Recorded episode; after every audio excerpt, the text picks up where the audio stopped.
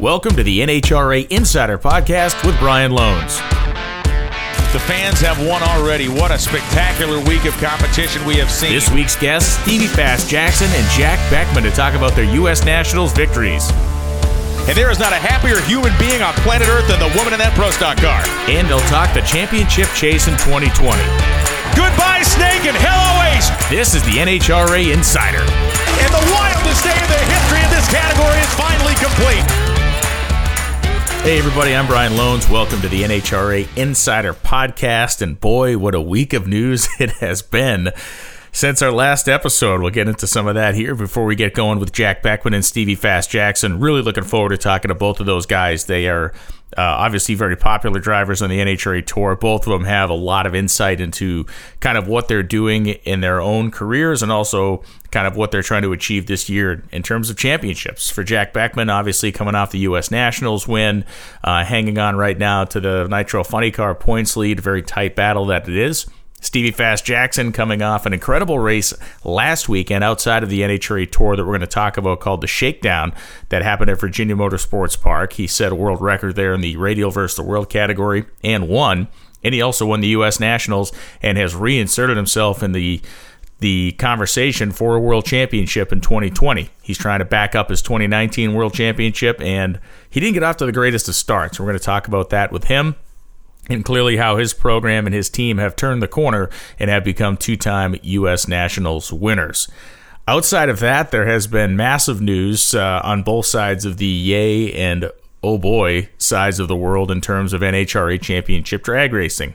We're going to start with the yay news first because, well, I'm a happy, positive guy, so we're going with the happy, positive stuff first.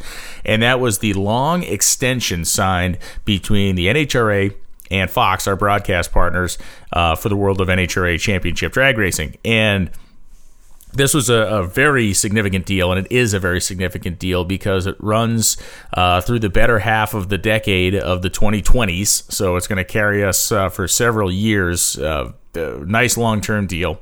It has expanded network coverage, meaning we go from four network broadcasts a year to eight network broadcasts a year, which is incredible, um, which will place you know a, a vast portion of our season on network television. Um, scheduling wise, I'm going to assume those will, you know, have some um, have some frequency. So it will also help to establish us as a regular kind of network property. Our races will continue on FS1. They will continue, um, of course, ProMod coverage, Lucas Oil coverage, all that stuff will continue. 500 plus hours of programming a year which in the old ESPN days there was 150 a year. So to have uh, that much programming that will be on the airwaves, and it allows us to be more creative in several respects that we'll get into maybe down the road in the off season, kind of talking about some of the things that are happening happening in that direction. Um, so we get the network races. We have the extension of the term again for into the back half of the 2020s and we also have this announcement that, um, on its face, may not strike people as overly important, but it actually is incredibly important. And that's the fact that um, at least one of these network races per year will either be a lead in for or led in by an NFL game. And if you're not a football fan, I get it. You're, you know, that's fine. You don't like football, it's your thing, whatever. But, um, football is the most popular sport in America, uh, continues to be the most viewed sport in America on television. And typically, what it means is if we're going to be coming off the back of a Fox football NFL telecast, we're going to be opening up our show with an audience of five to seven or potentially six to eight million people. And the reality is that show, when we have it, will be the largest drag racing broadcast in the history of the world. No one will have ever achieved that type of a number um, for a drag racing broadcast ever. And it's going to be a great moment for us and the whole um, new contract is a very great testament to the partnership that we have with Fox. It's super exciting for those of us that work on the show, obviously. But if you're a fan of NHRA, it should be very exciting to you as well because um, it's the company basically giving the NHRA a vote of confidence in what they have seen us do in terms of our performance for audiences and our performances for viewership and what they believe we can do going forward, um, which is great. It's always good when you get that vote of confidence when you have a successful partnership with somebody like the Fox Broadcast Network. It um, it really is great. So that's the great news. Um, the oh boy news uh, has gone around drag racing like wildfire. It broke the day before I am recording this. It broke on Monday and making this on the Tuesday leading before the Gatornationals. So I guess it would be the 22nd of September. And that news is um, fairly simple. And I'm not uh, talking out of school here because it was released publicly by the NHRA, but effectively, um, uh, Coca Cola has decided that they wanted to terminate the contract with NHRA, which has existed for uh, basically two decades uh, through several different brands and different branding of the series, and citing the uh, COVID nineteen pandemic and the you know business uh, negative aspects of that, um, they were looking to uh, exercise themselves of the contract, and the NHRA has decided that they would like to prevent that from happening, and uh, so there is a, a legal dispute, a contract dispute that is going on right now. Now, as is typically the case, uh, the internet has gone crazy, and this is big news. I would not expect the internet not to go crazy regarding this. Um, one thing that you should keep in mind, though, is that you're visually not going to see any change when we go to do our show and when you watch the Gatornationals, which I hope you will this weekend um, on FS1. Uh, you will not see a lack of mellow yellow signage. You will not see a lack of Coca Cola branding or Powerade branding or any of that stuff. Um, it will all look pretty much normal because of the fact that any changes to be made uh, that that Coke was looking to make would effectively begin in 21. Uh, also, the fact that uh, this contract, by all um, you know legal standards, still stands until uh, it is ruled as though it doesn't. So, the world of uh, NHRA drag racing, another interesting topsy turvy moment here for the 2020 year, which everybody's been experiencing them. But this is a big one. And one thing I can tell you is that. Um, it is certainly something that has people chewing on their fingernails, but it's also something that um, this sport needs to be able to confront. It needs to be able to confront this. It needs to be able to work to find a new title partner or partners, as the case may be. We look at what NASCAR has done. NASCAR, instead of having one single overriding series sponsor, has kind of chunked their season out, and they've chunked that season out to a few different companies. And I will tell you this: the the big lesson for me um, in all of this, and the big lesson for uh, I think a lot of people that maybe miss it is the fact that you know drag racing is is a is an entity or NHRA is an entity. Drag racing is a sport that uh, deserves to be and is a big league motorsport. And it gets talked down a lot by a lot of people, and I, I don't understand why. I was having a conversation with a, another guy in the media last week, and we were talking about how drag racing has seemingly this this kind of built-in inferiority complex, and it's something that's existed for a very very long time and it gets and it gets kind of perpetuated really by a single generation of people and i'm not going to go down that road but um, let's just say it's not the young guys that are perpetuating that so there is this kind of inferiority complex that's built into drag racing and the one thing if you're a drag racing fan one uh, the NHRA is a strong organization. Two, the NHRA will find another uh, series sponsor, and three, uh, the NHRA is fighting for what they believe is uh, is what they are owed from Coca Cola and what they are owed in the terms of the contract. So, you know, there's uh, let's see, so if we can start from the beginning of things, that NHRA will never survive the retirement of Don Garlits and Shirley Muldowney. NHRA will never survive the financial downturn. NHRA will never survive the gas crisis. NHRA will never survive Wally Parks' death. NHRA will never survive. You know, we can make a list three miles long of all the stuff that NHRA drag racing will never survive. And the fact of the matter is, not only has it survived, it has survived and it has delivered itself to larger audiences um, via television and electronically than the sport has ever seen in its history. So we can sit around and we can uh, opine for the great days of old when we watched our races a month after they happened and the shows were an hour long and you saw maybe maybe three passes of a pro stock car. Maybe you saw a couple of rounds of, a funny car. You didn't see all the runs by any means. You didn't see any qualifying unless somebody blew one up or flipped it over backwards. So you know i could go on for an hour and a half on this topic but at the end of the day um, i have confidence in the leadership of nhra I have confidence that uh, our sport, that our that our product, if you will, has value. We got a great endorsement of that value from the Fox Broadcast Network. That t- television contract that was just signed that will begin next year is an incredible selling point. And you can believe it or choose not to believe it. That's your uh, that's your motive or your modus operandi. That's up to you. But um, I would suspect if you're a fan of drag racing, you would um, uh, uh, want the want the uh, organization to succeed, um, which it will, and I'm confident that it will, and I'm certainly interested in being part of that success as we move forward. This is an incredible period in time. It is an incredible period in the history of motorsports and of our country, and it is certainly a period of time that will separate those that have the uh, want, desire, and ability to succeed and those that don't. So I am uh, going to do my level best, as is everybody, you know, in the organization, everybody in the sport, to certainly provide a positive outlook, provide a positive look at in, in the future, and uh, you know there are obstacles to surmount. There are things going on that are certainly heavy duty and unexpected and out of left field in some ways, but that's been par for the course for 2020. And if we look back in the history of the NHRA, there has been plenty of times when the organization has been has been dealt a, a tough blow, has been dealt a, a tough situation, and they've uh, adapted and overcome.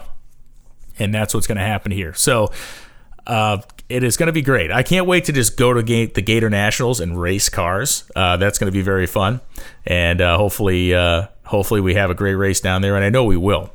So that's my rant for this week. The bottom lines are this: one, awesome deal with Fox. Yay extension. Yay extra uh, increased broadcast coverage. Yay in for the fact of the NFL adjacent lead in or lead out. Whoa boy on the Coke news, on the Coca Cola Mellow Yellow side news. But we take all these things as being one and we say, okay, we are a big league motorsport. We have a big audience. We have a lot of fans. We have a lot of value and we're going to take that value and turn it into a new partnership with somebody else. That's how business works. And uh, you can sit at home and curl up in the corner and, and freak out about it, or you can put your head down and go to work, or you can be a jerk and throw rocks. You can do any of the one of those three things. I'm going to choose option two. One, because I don't like throwing rocks, and two, because I don't like sitting in the corner. All right, so we welcome our first guest on to the NHRA Insider Podcast this week. He ran the wheels off his drag radial car last weekend. He won Indy, and he's Stevie Fast Jackson. How you doing, man? Lohnes, what's going on, buddy? It's good to be me today. The hustle is real, as it always is with you, man. I'm glad you were able to take a few minutes out of your day. And um, I want to start, I guess, with the U.S. Nationals because obviously it was a huge win for your team, not just because it's Indy, but man, you guys finally kind of put the train back on the tracks man, the train was headed off into the Grand Canyon. You seen them old westerns where like they're blazing off and the whole wagon train goes off the cliff? Like we were pretty close. The wagon wheel was loose. Billy's sitting back there driving the coach, and we're about to head that thing off the Grand Canyon. Uh, that was a absolute do it right now if you're going to do it type of moment and it wasn't. It puts you in the points lead. And, and when we talk about the points in Pro Mod right now, it's insanely wide open. I think the top 10 are separated by maybe 70 or a little bit less than 70 points. So by no means is it over yet, but it, it, it's back. It's good to be in a command position. Absolutely, but I told my guys we are not in the points lead. We have just reset the points to zero where they would have been when we rolled in the Gainesville, and that's why we look at it. There's a round separating the first five folks, and uh, we by, by, in my mind we do not have the points lead. We're just back to zero. Uh, I call it getting back to broke. So we were we had piled up the fun debt. We're now back to broke and we're ready to go race for it. I like the logic, and obviously Gainesville. You know, this is normally a race where the season kind of opens up, and uh, it is it is now what will be the third, fourth race for you guys. Uh, Gainesville is a place that you've had success. Obviously, you had that stinger against uh, against Tutterow not too long ago, but you know those are the type of things that I feel like in the back of my mind, in the back of your mind, that kind of provide a little extra motivation. Man, I want Gainesville. Uh, I've got a bittersweet relationship with that place. First time we go out, I make my NHRA de- debut, qualify number one. Transmission tears up in the burnout on the first run. I get beat by a little bitty hole shot in 2018, and then 2019, I still make the quickest run in history. Get crushed by Todd. Uh, I want the Gators. It's a race that everybody wants to have on their resume. Uh, we're attacking this thing. Uh, we, we left Virginia. We haven't been to sleep we drove uh, through the night. We got here at one o'clock in the morning. I got a brand new engine in the car. We got brand new stuff, and we're to beat the wheels off this thing for a couple days. we only got two rounds of qualifying in Gainesville, so you're to have to come out and be spectacular. You're going to end up racing somebody that you do not want to race in the first round. Well, you talk about beating the wheels off of your car, but the reality is it's just way more than your car. It's your car, it's Barker's car, it's Belushi's car, and really uh, Jim Whiteley's racing kind of as a satellite or as a partner car with you guys now too. So the workload is really high. Yeah, it's high. We've got four cars down here and uh, running four four legal cars. Uh, running four of any car is demanding, but running four quarter mile pro mods is, is, is a lot. But I'm very fortunate to get to do what I love. Uh, I was up at six o'clock this morning at the racetrack, and not a lot of people get to do that. Uh, and, and, I'm fortunate, man. I love what I do. I do. I would do it for free, and if you do it for free, you end up getting paid pretty good to do it. That's uh, that's good logic, and I certainly everybody respects that about you. And it is one of the biggest things that people respect about you is the fact that uh, you're out there killing it, not just for uh, likes and uh, social media like button punches. You're out there doing it because it's in your heart and I want to talk about last weekend, man. I was there. You were there, obviously. Uh, we're talking about a race called the Shakedown in Virginia. You're running the Shadow 2.0, the radial versus the world car. You win the race, which is uh, not wholly unexpected, but um, to me, one of the greatest, if not the greatest, side by side pass I've ever seen in drag racing was you and David Reese in the semifinal round. You make the quickest run in the history of drag radial competition, and he is literally right there hanging on your door handle. Man, first of all, I don't ever not me and my boys don't ever not celebrate a win. So I want to go ahead and put this out there since we're talking about paying the fun card.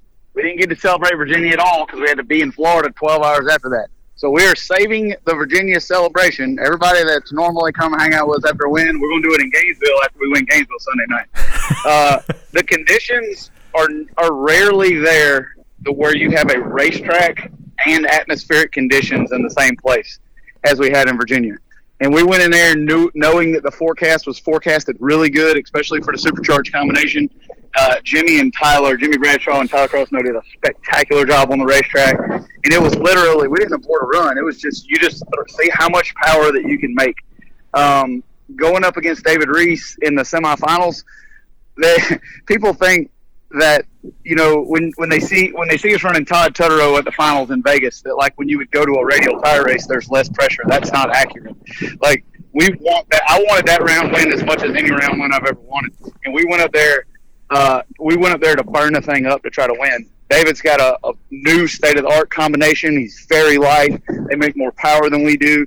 And I literally did not think I could win that round. Like in my mind I didn't think that that was attainable, and and we swung at it. And when I look over at 3:30 and I don't see him, I'm like, you're gonna have to have a whole bunch to come get me because I know what Billy's got cooked in the backside of this thing.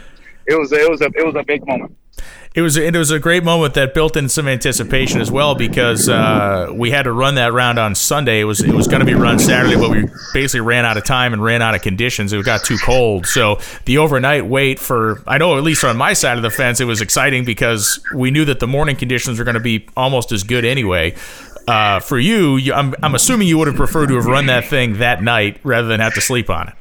Well, the worst thing, well, the problem is you don't sleep on, on it. Uh, as much as anticipation as you had, like we probably put 14 hours into that run. I mean, I know we didn't leave the racetrack Saturday night until 10 or 11 o'clock. I didn't sleep. I'm up literally, it's like in the movies, like 3 o'clock, I'm walking around in circles in the hotel room. 5 a.m., I'm on the practice tree in the hotel room. Uh, I'm doing jumping jacks at 7 because I'm tired. And, you know, we're at the racetrack at 7.30. I mean, it's, it's a, that was a, a high pressure deal. Giving me that much time to think about something uh, is a bad deal. You know, it can either really help performance or it can really hurt performance. Uh, but we absolutely, I don't ever want to stew on a big round that long. I mean, it, I still, I, I still don't think I've been to sleep it uh, it was something, and it, it was one of those things that you know it, it, lived up to the hype. It so rarely does when we have you know matchups like that. And you know, first off, it happened because a lot of times you know we knew you you guys would both have to get to the semis to meet each other as the ladder was laid out. a lot of times something happens along the way, and it doesn't it doesn't go that far, but it did. And then you know you the show was unbelievable. It was it was a phenomenal thing to watch. And now, of course, the next barrier is going to be 349, and and who knows when that happens? Because, like you said, it is not just like even when you know the world goes to Georgia in, in October to run the Sweet 16 race and and No Mercy. There's no guarantees that there's going to be conditions present to do it. Absolutely not. And I and I don't think judging by what the forecast is looking like, I don't think we'll have air to do it. I think the next, you know, it takes literally a perfect set of conditions, and even then, you don't know that you got it. Yeah. Um, our next opportunity may be Orlando World Street if the air is good. Maybe if we have a cool night in Valdosta. I promise you, I'm swinging at it every single run. But also, uh, I got a big old lead trophy after Virginia, so that also uh, is going to be very prohibitive into into going into the 40s. Too. We got another hurdle to jump. So yeah, we'll and they keep they keep coming, and that's uh, you know that's one of the hallmarks of that style of racing is when you get out there and you start really laying it down. You uh, like you said, you earn some uh, you earn some weight. I want to ask you, uh, mentality wise, running the legal NHRA car versus running the drag radial car. I know you as a driver attack it the same way because I watch you race and I can see you in what you do inside the race car. But in terms of tuning these cars, is the philosophy the same? I know mechanically they're different, but is the philosophy the same tuning a legal NHRA car to go all the way to the quarter mile mark versus the radial car that goes to the eighth mile under very different kind of track conditions? All drag racing cars and combinations are philosophically the same. Everybody gets spun out in quarter mile and eighth mile and nitrous and turbo and blower. It's all about making the most amount of power you can, figuring out how to apply it as early in the run and keep the G meter up as long as you can until you run out of power. And that goes from junior dragster racing to top fuel. The difference in the eighth mile racing is your fuse can be your. I always say that like these radial versus the world cars, uh, especially the nitrous combination when I leave the starting line, I pull the pin out of the grenade and throw the grenade up in the air. I got to catch the grenade and get the pin back in there before I get to the finish line. And a lot of times, like that, the first qual, the second qualifying run, I burned the motor up bad when we yeah. were 52 with a zero. Uh, a lot of times you don't get the pin back in. Quarter mile racing, you just have to be much more delicate and make smaller mistakes in the first half of the racetrack because the engine has to still be running down there. So the philosophy is the same. The application and the mechanic side of it is different uh, you just have to be in a quarter mile legal car. You just have to be far more precise on when you make a mistake. Yeah, no, it makes total sense. Uh, obviously, the, the, the the last four or five hundred feet. We've seen it over the, the last couple of pro mod races in NHRA. We saw it happen to, to Jason Scruggs. He was out on Chad Green, the nose dipped down, and he was done there. We see it happen to Clint Satterfield. Clint Satterfield has the best car he's ever had in his career so far. But he was he was he was about to run out of my life in the first round in Indy. like he's coming by, and I knew I had a great life. I turned loose, and I'm like, you know, as a driver, when I turned loose, I was like, I got your ass. Like you ain't gonna do nothing with that eighth mile, I see him coming. I'm like, what the hell? I look down. I was like, is my engine still running? What the world? Uh, and then he smoked it. But like the it, with a with a out blown alcohol combination, you're literally every single run. That thing is so on the ragged edge. You are missing the shift by 100 RPMs away from heading straight to the engine shop, and that's how that's how how much we have these things on the ragged edge. Uh, it makes it exciting for the fans. It's a nightmare for me uh, and for you know for tuners and stuff like Billy because you're you're always just a breath away from greatness or failure. Uh, that's what makes our sport so awesome. I love. Last thing I want to talk to you about before we let you go and get to testing down there is alcohol funny car. You've been driving Jim Whiteley's car at the the Midwest Drag Racing Series.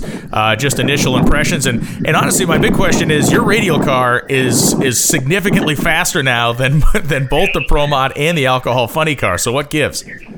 Man, that alcohol car, I don't know any other way to ex- describe it except for just tell you that it's absolutely badass. um, the sensation from driving that thing, my radial car goes 350 flat, and that alcohol car running 360 feels way faster. Um, you're much more hands-on driving it, and it was. It started out as an experiment. Uh, Jim just wanted me to take one out there and see kind of what we could do with it, but I like it. I am removing auto shifters from our pro modified cars. We're going to drive these things again. Hallelujah. Um, shifting cars and stuff like Jim Whiteley's new car, I'm not putting an auto shifter in it um, because I think that that's the way the class should be. And yeah, it's going to gig us a little bit, but having the driver be able to affect the performance of the car plus or minus, uh, that's a big selling point for me. I like that class. I would. I wish I had time to go over there and run it.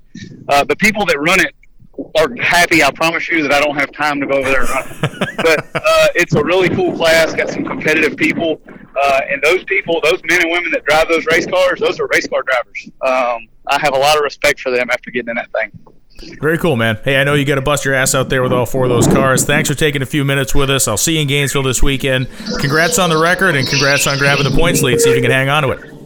Thank you, Lohnes. I'm after it, buddy. I'll see you Sunday night in the Winter Circle. Thanks, Stevie. All right, after that conversation with Stevie Fast Jackson, we roll right into our second guest here in the NHRA Insider Podcast. He is your current points leader. He is a U.S. Nationals winner for the second time in his career. It's Jack Beckman. How you doing, man? Good morning, Brian, or good afternoon, depending on where you are. yes, you are cruising in Southern California. Actually, headed to go do some stuff at the NHRA Motorsports Museum, which is always cool. Um, that's my kind of been my home away from home. We're going to film some some highlights of the different cars there for the website. So Greg Sharp, who's the curator there, um, he and I are going to put on our makeup and see if we can remember some lines.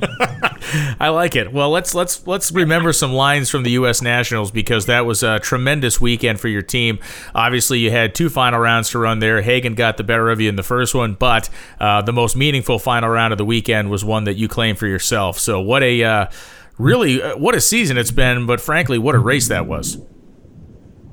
Yeah, it kind of was a tale of two indies, or was that four Indy. Oh, it's confusing now, isn't it? So, so, so let me see if I can remember this.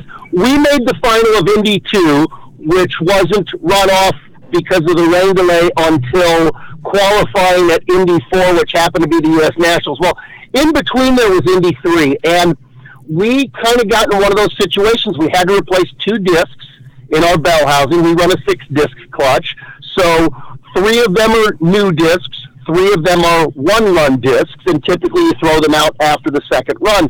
So we had to replace one used, one new. And, you know, we thought we had good numbers on them. And remember, even though we went to Indy four times in a row, it wasn't the same track every time. Correct. The amount of sportsman cars that ran, the track prep, that stuff changed. And it's nobody's fault. It was just the number of cars and the categories of cars that were allowed to compete there. Well, Indy 3, I mean, to say we struggled would be an understatement. We made two qualifying runs and smoked the tires on both of them. And it's not like we blew them off on the hit. And I don't think Guido and Medlin missed it by much. It's, it's just as if we were pushing 200s harder than the racetrack wanted to let us run. And it would just drive the tires off at 300 feet. Well, and then it did something similar in the first round against Matt Hagan. So we come back for the U.S. Nationals, and the, the hero run is the the uh, Friday night run, and we smoked the tires again. But uh, we at, on that run, we really felt like we had kind of turned a corner on predicting what this clutch pack wanted, and I think it showed. From that point on, we just pecked away at it and got faster and faster. And really, our only uh, hiccup from that point on was second round against Capps. Uh, when we won first round, I think we were I think we were second low ET of the round. We made an excellent yes. run and, and beat Cruz Pedregon. Well, uh, we didn't get any computer data. And we always, Medlin always inspects the parts. No matter what the computer says, he looks at the bearings, he looks at the pistons, he looks at all the spark plugs. Um, but there's a reason we have that data recorder on the car. If we didn't need the data, nobody had one. right. So we were tuning blind, and and actually, I'm not even sure if that's what did us. For whatever reason, against Capps in the second round, our clutch wear was down. And if your clutch wear is not predictable, if it's too little or too much, it changes the angle of the levers relative to how far down the track the car is, and it just throws the tune-up off. Once in a while, it'll make a car run quicker than the crew chief intended it to. It didn't in our case, and that was the one run where I think we were vulnerable, and then from that, I just think we had the best car out there. Yeah, you really did, and uh, yeah, to your point, um, uh, it was funny because you know the, the infinite number of variables that can come up in a run, like you're mentioning, you know, clutch wear is is a, is going to mechanically affect the way the clutch is applying, and then if that's going to be affected, then the fuel curve is going to be weird, the timing curve is going to be weird. It is it's almost fascinating that the cars can move under their own power at all at some points when we actually go down to brass tacks and think about the number of things that can go sideways on a run um, in terms of the uh, mechanical nature of these things. But you know, to your, you know, to take this into a different kind of direction. Obviously, you win the race. Uh, everything's great. Final round was final round was crazy. You go in. You said your guys had changed the style the brake on the car to a push brake. Both bulbs come on you have said, and uh, I have no reason to, to, discount what you're saying, that, hey, this was a, made a mistake. It just was what it was.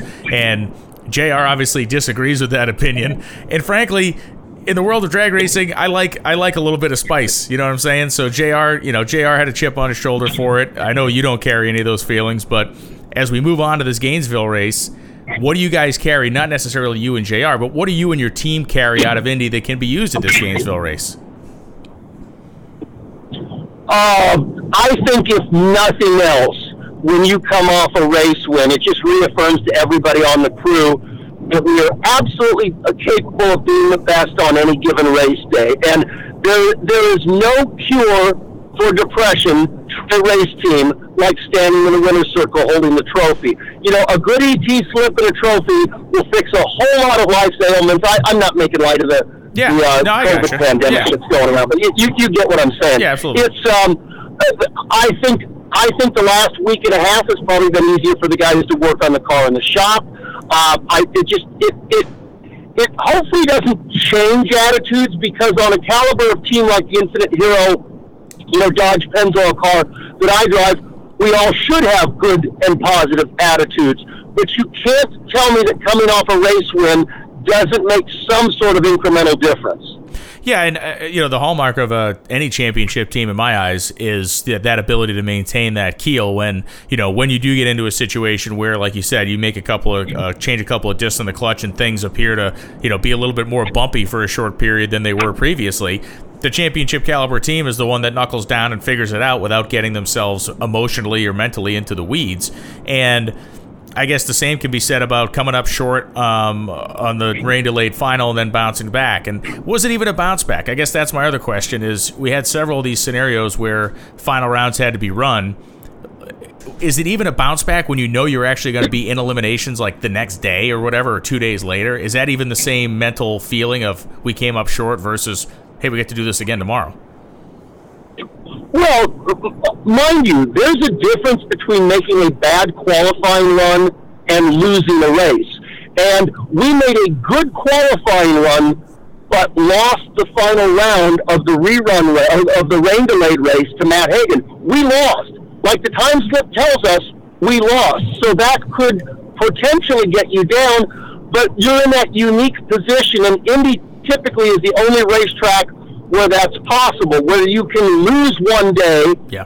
and come back the next day and, and win. And it used to be that opportunity was afforded us by the shootout, well, which doesn't exist anymore. So, I mean, add to what else is crazy in 2020, Brian, that the uh, the Infinite Hero team loses on Saturday, comes back and wins the U.S. Nationals on Sunday, which I, I don't think the U.S. Nationals has ever been run on Sunday. W- Way before it moved to Indy, way before it was called the U.S. Nationals, they, the top eliminator was run off on Sunday, but I can't recall any U.S. Nationals funny car trophy being handed to the winner on Sunday. But but they handed one out and we took it. Yeah, no, and it uh, in spectacular fashion, and, and it sets up the conversation for these last, you know, five races that are planned. I hope we get to run five races, but there are five races planned at this point, and it is a it is basically a three horse race. And unless somebody really stumbles, JR Todd's back uh, about 130 or 140 points, and I'm not writing him off at this point. But when we look at the three cars that have really separated themselves from the pack, uh, it is of course you, Hagan, and TJ, and nobody needs motivation to, to run for a championship. Nobody needs motivation after they've had the start and uh, I guess what would be considered the majority of the season, like you have had. But how much does it help to keep these competitive fires fueled, knowing that it's probably going to be one of you three that wins this thing, and it's probably going to go down to the wire. So, I guess from my perspective, or I guess I'd like to hear from your perspective. Um, Well, sure, I, I, I- can go you one better. Unless uh, something akin to an 11th second or, or an 11th hour reprieve comes in, I'm probably not going to be driving next year. Yeah. It's Yep. September. We, we don't have funding lined up for next year. Uh, I would not be the first drag racer, ask Don Prudhomme, that sat out a year and then came back. And I'm continuing to look for sponsorship, but COVID has made this really, really tough to try to find funding. So uh, I, I've got five more races now. Will those be the the Nitro Funny Car? I, I hope not. I'm going to make my best effort for them not to be, but one never knows. Now, you had mentioned it's a three horse race. Well, I think NHRA is going to make a formal announcement today where it might not be. They're going to go back to points and a half at the final race in Vegas. So, my philosophy on the points is pretty simple mathematics. If you're behind you want to be 19 or less rounds behind them.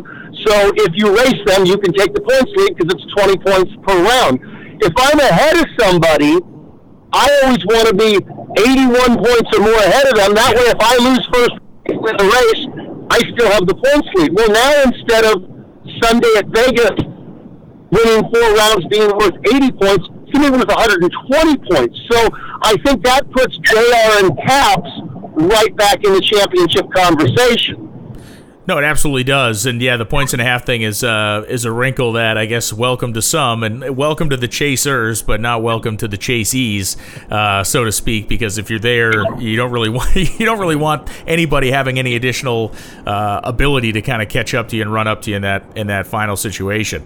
Uh, when we look at when we look at Gainesville, my question to you is uh, how do you feel in terms of coming to the track this late in the year? I don't foresee this being a very strange thing as far as data goes, right? Because the amount of odd weather we've run in at Gainesville over the years is so vast that whatever Mother Nature throws at us in a couple of weeks would seemingly be something that your crew chiefs have in the logbook somewhere. Yeah, that shouldn't be as big an issue as only getting two qualifying runs. Uh, that's the thing that, that love it or hate it, it's what we've got, and I think it's kind of cool. It really has put some excitement back in qualifying. And then the other thing is you hope you get 17 cars or more show up. So qualifying actually means something. You, you yeah. have to do better than somebody or you don't get in the show. Part for crew chiefs is tweaking their philosophies to suit this two-run only qualifying format uh, I mean, certainly with rain at various races throughout the years, there have been lots of races where you've only got two runs. But that's been the exception, and now it's the rule. So, you know, you really want to try to get your car to the finish line under power on the first session and maybe forego taking that big swing uh, to try to get three points. Well, then, second session, more often than not, that's going to be the quicker session. If you didn't run well on session one, not only do you have to run earlier on the second session, which means you get less opportunity to watch the other cars, but now you're really under the gun to get a solid qualifying number, so you might back everything down three or four hundredths versus what the guy who ran good in the first session can now push hard and try to get another three points in the second session. So it's a chess match, and, and let me tell you, those three points now, because there's no countdown, remember, in a normal season for the last 10 years, up until Indy, really, as long as you were in the top 10, you were only racing for 10 points at a time because right. that was the separation between each position. Well, now you could potentially gobble up, if, if you count the eight points for qualifying number one, you could potentially get 20 points just in qualifying, in bonus points. And compare that to somebody who qualifies 13th through 16th, they get one point. So you could gain 19 points on somebody having never won a round just in qualifying. Tell me that won't make a difference at the end of the year. Oh, it absolutely will, and it has. I mean, the incremental, those incremental points, you know, they seem infinitesimal at the time, but all of a sudden we get down and we start looking at these margins between the racers, and you go back and you can, you know, you can kind of do the reverse math, do the forensics on it, and come back and go, whoa, this was a great qualifying car, and this wasn't a great qualifying car, and ultimately that had, uh, you know, that had measurable effect. In uh, in Jack Beckman's uh, dream world of uh, you know setting up scenarios and stuff like that, are you the kind of guy that wants to find one of these top ranked cars early by some, you know, if you're the better qualified car and they're scuffling, do you want the Matt Hagan first round? Do you want the Tommy Johnson first round to try to kind of control your own destiny? Or is it better off to let them uh, kind of soil their hands trying to get to you later on in the rounds? Oh, let's see. In a dream scenario, whether it's uh, TJ or Capps or Hagan or or Wilkerson. I would like them to be in an old Ford Taurus with a dome head gasket. um, look, hey, the, the, the elephant in the room. God, I was going to make it. I was going to say the elephant not in the room, and that could be taken wrong. John Force isn't racing for the remainder of this year. Robert right. Hight's out the remainder of this year. The, the sport needs them back and soon because they're two of the most competitive cars out there. But let's also be factual about this. There are plenty of nitro funny cars out there that are capable of winning a race. So it goes back to qualifying. You know, typically if you qualify in the top four, you get a favorable first round matchup, except for because we're only getting two qualifying runs, there's a lot more anomalies. In other words, the final qualifying order isn't nearly as predictable as it used to be with four runs. So, look, Capps qualifies third and gets Hagan first round at one of the Indy races. Um, uh, uh, we get Cruz because we both qualified middle of the pack at the U.S. Nationals. So it is so impossible to try to come out with any sort of prediction before qualifying shakes out here. And I, I think, Brian, I'm getting more comfortable with that saying that it is what it is. Yeah. Like whoever we're next to in the other lane, we are going to run as hard as we can. I'm going to try to have my head in the right spot and do our best to stay ahead of them. No, it makes sense. And, uh, you know, I think the embrace of that particular phrase or that particular philosophy comes along with confidence in your operation. I think when, I think you can you can embrace a uh, philosophy like that when you understand, hey, we've overcome things this year, and obviously, I mean, it's been it's been astonishing to watch what your team has done. When you look at the consistency of the performances, it really is awesome, and um, it's almost amazing that we have three cars clumped as tightly together as we do. when when we look at how well you've performed and your team has performed this year, if you put a blindfold on somebody and just simply said, "Here's what this car has done," they would go, "Okay, well, this guy's going to win the championship," and then you look at the points chase, you go, "Oh my God, how is this possible?" Yeah, but and the equalizer's there with nitro in the tank. It, it's why you can't accurately predict a points uh, conclusion in, especially nitro funny car, as easily as you can in say pro stock uh, when you're down to the last few races. Because yes. pro stock typically, if the driver's not dead late, uh, the better car is going to win the race. And funny cars, it, it it so seldom is not necessarily the case. And for us, that stumble at Indy 3 when we qualified poorly and didn't get any bonus points and lost first round. You know, we, we let the winner gain almost 90 points on us yeah. at that one race. That's why I'm saying if you're in the lead, man, you want to have a, a, a 90 point lead going into the last race, except for now the last race is double points. So you want to have a 125 point lead. Well, right now we're at 35. So Matt Hagan is within two rounds, but Tommy Johnson had his at Indy. And I got to tell you, any other light that Dale Creasy has, Tommy Johnson wins. If that engine stayed together two tenths of a second longer for Tommy Johnson, he wins that round. And if he wins that round, he very likely would have won one or two more rounds that day and and then there's three cars just covered by a blanket for the top spots. Yeah, no, it's uh, it was stunning, and it it, it, and I think Oh, that's the first round in Funny Car was was was the round, right? You had Bob Bode advancing and Dale Creasy advancing as well. That was the you know that was the shocker round of the whole race in some in some respects. One last question before I let you go. Uh, Gainesville surface. Obviously, it was a new surface for last year, and I know that you know all you all the drivers and teams have great analysis on these tracks. I know that there's like each place has its bumps and its cracks and its places to be or not to be. What do you bring with you in your back pocket after racing at Gainesville last year? Kind of your assessment of the surface, right? Right lane versus left lane? Any bumps, heaves, weirdness there? I, I think that there were some issues with the surface quality. I don't think it came out as nicely as the investment was dictated. I think that there was a lot of upset crew chiefs over the um, the contact surface, and you could think of contact surface as um, uh, you know, driving on gravel, you wouldn't have a lot of contact surface. Driving on glass, you would, except for the glass would not have enough friction for good traction. So it's a combination of a smooth surface, but one that has just the right amount of texture to let the rubber embed into it.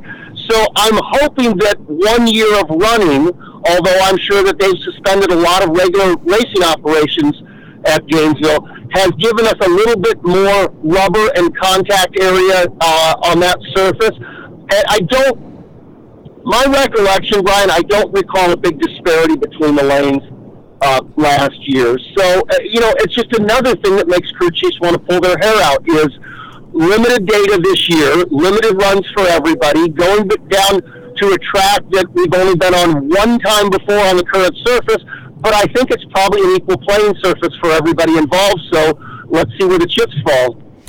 Jack Beckman, thanks for taking some time today. It's uh, it's always great to talk to you, and certainly uh, the funny car race to the finish is going to be awesome to watch. Best of luck to you and your Infinite Hero team, and uh, I look forward to uh, having one of the best seats in the house to watch it all unfold down at the Gators. I will see you Saturday, and hello and thanks to all the fans out there. And to echo Jack's sentiments on that front, 100%. Thank you to all the fans that will be watching on FS1. Thank you to all the fans that will be tuned in at the racetrack itself, as we do have fans allowed down there at Gainesville. It's limited capacity. If you'd like to get tickets, you can go to NHRA.com. And if you do already have tickets, if you had tickets to the original running of the race back in March, those tickets will be honored, of course, this weekend. So there is a limited number based on the limited seating capacity at Gainesville Raceway of how many tickets they can sell. If you don't buy online, there is an excellent chance you could walk up to the gate and they could tell you, Sorry, kids, Wally World's closed. So make sure if you're going to come, you go to NHRA.com and score some tickets that way so you know that you have a seat. Great to talk to Stevie Fast Jackson and Jack Beckman, two guys that are in the midst of a very tight championship chase in a very strange year of 2020. News continues to break around the world of NHRA drag racing. Within the course of making this show, there has been some public and social media chatter from Marcus Lemonis, who is the owner and operator, or the proprietor, I should say, of Camping World, who has been a longtime sponsor of the NASCAR Truck Series and continues to be. He has reached out to the NHRA publicly and said, hey, let's talk about sponsoring your series. So we may have more news on that when the next episode of the NHRA Insider comes up next week. It is weird, it is wild, and it is most certainly just another day in the world of 2020. Hope to see you at the Gatornationals. If I don't, I hope to see you watching on the other side of your television set on FS1, qualifying show Saturday live, and live eliminations on Sunday at the 51st running of the Amalie Oil NHRA Gatornationals. Thanks for listening. I'm Brian Lohnes, and I'll see you next time.